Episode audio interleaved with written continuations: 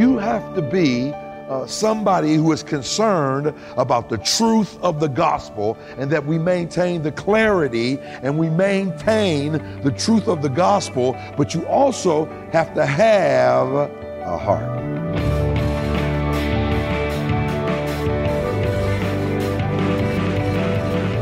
Listening to Treasured Truth with Pastor and author James Ford Jr., Senior Pastor of the Christ Bible Church in Chicago. I'm Steve Hillard. Glad you're with us as we begin a message entitled The Importance of Sound Doctrine. We're continuing to look at Galatians chapter 4 as we begin this new message today. And Pastor, uh, that title is just something that I think will resonate with so many of us. We need to make sure that we have sound doctrine. As you said, we need to know the truth of the gospel he said we also have to have a heart. What do you mean by that last part? Uh, well, Paul said it this way He said, Speak the truth in love. Hmm. So he qualified it. Yeah. Speak the truth, that's what we speak. In love, that's how we speak it. And so they're intricately linked one with another because we don't want to be callous and cold and yeah. cruel when someone has incorrect doctrine. Now, I will go on record as saying the old adage is true. A person convinced against their will is of the same opinion still. I don't hmm. argue with people. Yeah. You know, D.L. Moody, you never heard of him. He said it this way The Word of God is like a lion. You don't have to defend a lion. Just let the lion loose. That's what I do. I share, you know, this is what the word says about that issue. Yeah. Uh, I trust that you'll consider it, pray about it, uh, because, you know, you're thinking about this particular doctrine is incorrect. Hmm. Yeah. I've had people say, well, that's your opinion. And I say, well, you know, I've shown you black words on white paper. And if it's the words of Jesus, red words on white paper. That, you know, yeah. this is what the Bible says. The venerable scholar Warren Wiersbe said it best. He said, When I open the Bible, God opens his mouth. When I close the Bible, God closes his mouth. And so I want to know what God said. There's yeah. a saying, I know you heard it. It says, God said it, I believe it, that settles it. Well, I don't like that saying. Why not? Because God said it, that settles it. I don't care whether you believe it or not. That's a much better saying. I think so. I don't know that it'll sell as many T-shirts, but it's a well, much better saying. I don't, I don't think it'll sell any T-shirts at all. Yeah. But you get my sentiment. Yes. I don't care whether you believe what God has said. God speaks. He's like my mama. She's with the Lord now. But whenever I would ask her a question over again that she thought I should have heard, she said, Did I stutter, boy? Now, you better tell me what I said. And you know something, Steve? I always remembered yeah, right. what she said. You know, and so it is what God has said. That's what counts. Pastor Ford doesn't have a heaven or hell, and neither does Steve to put anybody in. What thus saith the Lord? So I say this all the time ad infinitum ad nauseum. When someone says, Thus saith the Lord, you check to see that the Lord said thus. Well, we're going to do that in today's broadcast. We are in Galatians chapter 4, and we are going to be looking at verses 19 and 20 today as we begin a message entitled The Importance of Sound Doctrine. Here is Pastor Ford. Now remember, the Apostle Paul wants us to understand uh, how extremely important correct doctrine is. And so he is uh, giving us a polemic, an argument uh, for sound doctrine. Uh, because sometimes we adhere to things that sound good, but they're not good in sound. And we have to be careful. Uh, now, we know from studying Paul that Paul uh, usually, in all of his books, start off with doctrine. Uh, so we broke up Ephesians and some of his other books in doctrine, duty, and danger. So he says, here's the foundation. Here's what you need doctrine. And of course, uh, remember, Jude said, we're to earnestly contend for the faith that was once and for all delivered unto the saints. And so, what a powerful verse that is. He uses a metaphor uh, that comes out of the boxing arena. And he says, listen, we ought to enter into a fight when it comes to uh, correct doctrine. So, Paul, we just saw, told them, Are you upset at me because I told you the truth? And of course, today people do get mad because you tell them the truth. But we need to tell them the truth anyway. So now uh, he's told them truth. So why do you keep going on, Paul? Why, why this great polemic? Why all this argumentation on law versus grace? I mean, we've got to look into your head and we know what you believe and we know what you teach, but can we see your heart? And that's what he's getting ready to do. He's getting ready to show his heart. Let me ask you a question. What would you do if there was a whole denomination and they taught that the Trinity doctrine is pagan, that you should worship on Saturday if you're going to be saved, that saints become little gods after the resurrection, uh, that uh, uh, Anglo Israelism, you know, we heard of the Hebrew Israelites, right? Well, there's Anglo Israelism, that is the British uh, or the lost tribes of Israel. There's a doctrine that teaches that. And so they, they say the Trinity is pagan, Sabbath worship, you have to worship on Saturday. You'll become a little God after resurrection. Uh, the British are the 10 lost tribes of Israel. Old Testament law keepers. Uh, you can't go to the doctors if you belong to this denomination. Uh, there's a 30% mandatory tithe. Now, I do like that part. I'm not going to lie about that. no, it's mandatory. So if you're a part of that denomination, if you're not giving 30%, you got to get out. Yeah. And so uh, you can't be born again until after the resurrection. Uh, they forbid you to be remarried after divorce. You can't get remarried after uh, divorce. And they don't allow visitors to their church only if you're coming to be converted. And they teach that their church is the only true church. Let me ask you a question, just by a show of hands, how many of you would even be bothered with somebody like that? Anybody? Okay, I, I figure we wouldn't. We wouldn't. But you know what happened? An entire denomination got saved that believed these erroneous doctrines. You say, How in the world did that? Well, we know it's the grace of God. Uh, but that's where we've come to in these two verses. You say, How so, Pastor Ford? Because they got converted not through someone who came and told them all these doctrines are wrong, and if you believe them, you're going to go to hell. Here's, here's what the leader of the denomination said, and of course, some of you already recognize it. It's called the Worldwide Church of God. And they believed all that, and now an entire denomination has gotten converted. Here's what he says uh, Some cult watching groups made it 10 times more difficult for us to make the transition. Hank was one who was not that way. Hank was gracious. Hank welcomed us. Hank encouraged us. In fact, because Hank came and gingerly and tenderly but truthfully taught us, the greatest emphasis in the worldwide church of God now will be that Jesus Christ is Lord and that we are saved by the grace of God through faith in him. Wow. Now, you know who Hank is? Some of you don't. Hank Hanegraaff, who is a Christian apologist. What does that mean? That means he defends the faith. And so he goes around, and when he sees incorrect doctrine, he deals with it. Isn't it amazing that here now you have an entire denomination ready to be converted, and God sends Hank Hanegraaff. And Hank Hanegraaff doesn't do what he usually does. He goes in and he does what Paul did in verses 19 and 20. You see, the old adage is true, isn't it? Catch more flies with honey than you do with vinegar. Here's what Paul said in 2 Timothy chapter 2, uh, verse 25.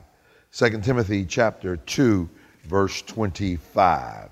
Listen to what he says in 2 Timothy chapter 2, verse 25. Here's what Paul says In meekness, did you hear that? In meekness, instructing those that oppose themselves, if God peradventure will give them repentance to the acknowledging of the truth. That's a powerful, powerful statement. Uh, that what he's telling us is this. And remember now, this is Second Timothy. What's so significant about it? What's Paul getting ready to have happen to him? Getting his head cut off. He's getting this, but yet his instruction is listen, I want you to know uh, that you have to be uh, somebody who is concerned about the truth of the gospel and that we maintain the clarity and we maintain the truth of the gospel, but you also have to have a heart. That's what he's saying. He's getting ready to go to the Roman executioner and he says, uh, Listen, you need to, in meekness, instruct individuals who oppose themselves. Now, in Galatians chapter 4, 19 and 20, he's telling them the truth. He told them the truth. We already saw that. But now he's showing them tenderness. He couples truth with tenderness. Why? Because Proverbs 27 6 says, Faithful are the wounds of a friend, uh, but uh, deceitful are the kisses of an enemy. And most of us would rather be kissed by our enemy than wounded by our friends. You remember we talked about it? Why did Jesus call Peter an enemy and Judas a friend? Remember that? When Judas came to betray him, he said, Friend, betrayeth me with a kiss. When Peter was concerned about him, and Jesus said, I'm going to Calvary, he said, Not so, Lord. Oxymoronic. You can't say Lord if you say not so. And if you say Lord, you can't, say not so. So, so what was going on? Well, if your enemy pushes you to the will of God, then your enemy is your friend. And if your friend wants you to have comfort and all of these things when God wants you to go through something, then your friend is your enemy. And so Peter didn't want him to go to Calvary, and he said, That's the devil. And Judas, uh, as a matter of fact, that was one of the catalysts that caused them to send him to Calvary and uh, he said, friend. Why? Because he was doing that. So then, what does the Bible say? Ephesians 14. Here it is. Here it is. And if you don't get anything else, get this. Speak the truth. Can anybody finish it? Anybody reading their Bible? In love. Speak the truth. There it is. In love. In other words, you have to have the right message. Speak the truth. You have to have the right motivation for giving the right message in love. That's powerful. And this is what we see in these verses. And so I want to share with you uh, what he does. And he teaches us this timeless truth. How do you win people who oppose themselves? It's a good question, and we're going to find out the answer in just a moment. You're listening to Treasured Truth with Pastor Ford. The beginning of a message from Galatians 4 called The Importance of Sound Doctrine. And if you joined us a little late or you can't stay with us, to the end of the broadcast, you don't have to miss out on Pastor Ford's teaching. You can listen to each and every program in its entirety, or go back and listen to programs you may have missed when you come to treasuredtruthradio.org. You can stream the programs, download MP3s, or order copies of this broadcast on CD. Other ways to listen you can sign up to begin podcasting the program and download the Moody Radio app. By podcasting or using the app, you'll be able to listen at your convenience. If you want links to the podcast, the app, or to just be able to stream the program, again, you'll get started by coming to treasuredtruthradio.org. Well, if you are just joining us, we are in Galatians 4 as we continue the message, The Importance of Sound Doctrine. Now, get this. Because I, I, know all of you are thinking, since I set it up like Paul set it up with doctrine, I'm only going to talk about doctrine. No. Anybody that opposes themselves in anything and in everything. So I need you to apply this uh, to your situation because uh, uh, you may have your doctrine straight and don't know anybody uh, that has incorrect doctrine, but uh, you may have a child that's wayward. Or you may have a spouse that's alienated. You apply it to what you need. Here's what Paul does. Let me tell you where we're going. He says, here's how you win people who oppose themselves. Number one, you have to have appreciation for them. That's number one. Appreciation for them. Secondly, in these two verses, he tells us you have to have accommodation of them. Accommodation of them. Then, thirdly, he says you have to have assimilation by them. Assimilation by them. Then in verse 20, he says you have to have affiliation with them. And then he ends up by saying you have to have affirmation to them. Let me say it again for those of you who are taking notes. He gives us uh, uh, uh, five principles for winning people who oppose themselves appreciation for them, accommodation of them, assimilation by them, affiliation with them, and affirmation to them. Let's look at it. Notice, first of all, how he starts now in these two verses. Remember, he, he's told them the truth. Uh, he's given it to them down and dirty, right up in front of their face. Thus saith the Lord. Now, the first thing he says then, as he makes the transition, is, My little children. What is that? Term of endearment. My, now before remember, he said brethren. Now, why did he say brethren? He said because we are all believers in Jesus Christ out of the same womb, etc., etc. We're on equal plane. Now he says, my little children, a term of endearment. Now, when you look at the writings of Paul, guess what? This is the only place where you find that Paul used that term.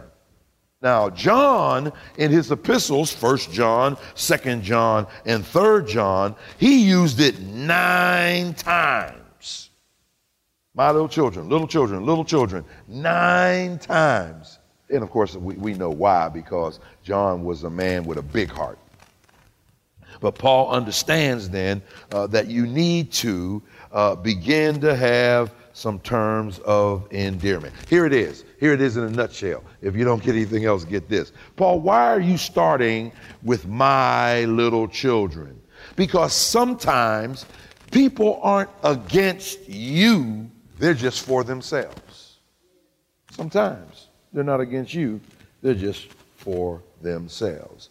And people need to know that whenever you're trying to correct them, that you're doing it for their benefit and not for yours. Amen. Uh, see, why does he call them uh, my little children? Because children are innocent in their beliefs. Anybody grow up believing there was a boogeyman? I did. Anybody grow up believing in Santa Claus? How about the tooth fairy with that with his cheap self? yeah. I'm telling a dime for a tooth. You didn't get a dime. you had a real cheap tooth fairy, you know? And, and, so the Easter bunny. Okay, we were children. Anybody believe in the boogeyman now? Other than the devil. Anybody believe in the Easter bunny now? Uh, how about the tooth fairy? No, no, because you are those things now to your children and your grandchildren.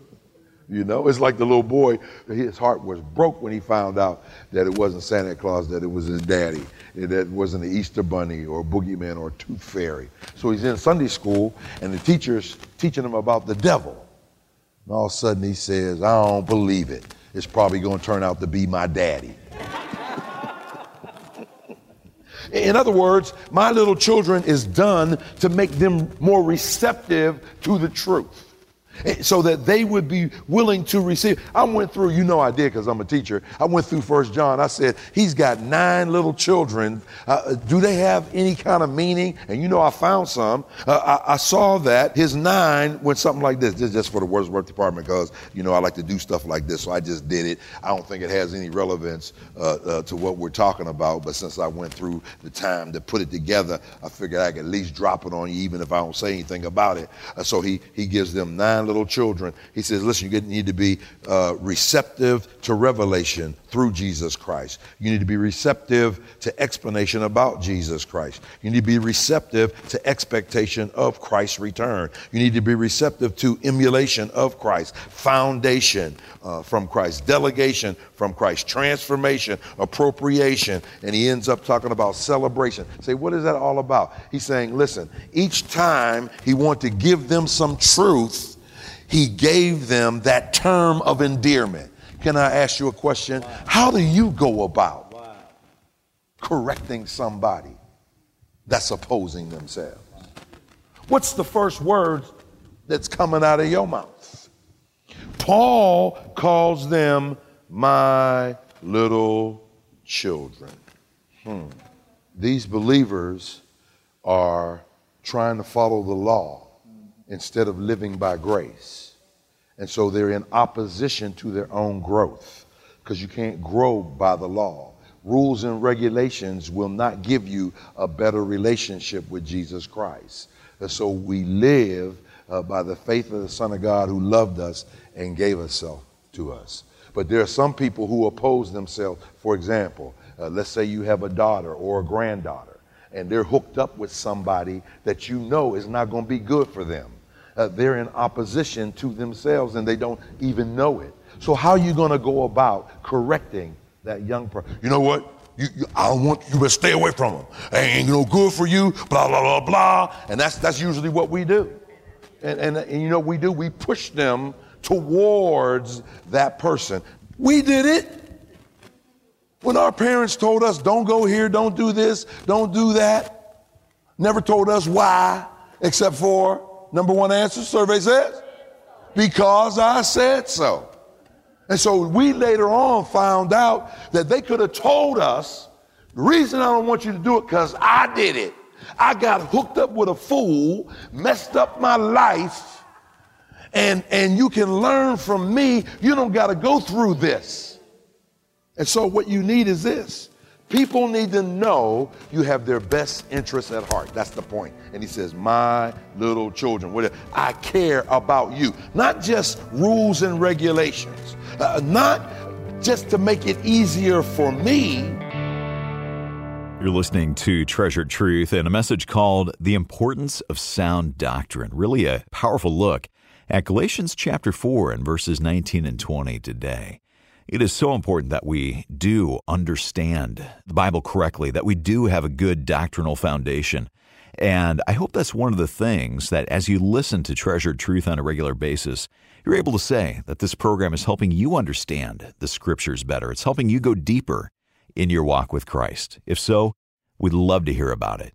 Maybe you've understood the gospel for the first time, or some biblical principle that Pastor Ford has been preaching on has helped you really heal relationships or strengthen your marriage. Would you let us know that? You can share your story by coming to treasuredtruthradio.org and clicking on the contact link. You know, th- those stories really are such an encouragement to the team here at Moody Radio and Treasured Truth. Another way that you can show your support is to give a financial gift because we are listener supported. We do depend not just on your prayers, but also your financial generosity. So if you are growing, would you give? You can come to treasuredtruthradio.org, click on the link that says Make a Donation, and that can be a, one time gift or an ongoing monthly gift. Again, stop by treasuredtruthradio.org and look for the link that says Make a Donation. Well, thanks for doing that. Thanks also for listening. And thanks to our producers, Amy Rios and Ryan McConaughey. For Pastor Ford, I'm Steve Hiller. Treasured Truth is a production of Moody Radio a ministry of Moody Bible Institute.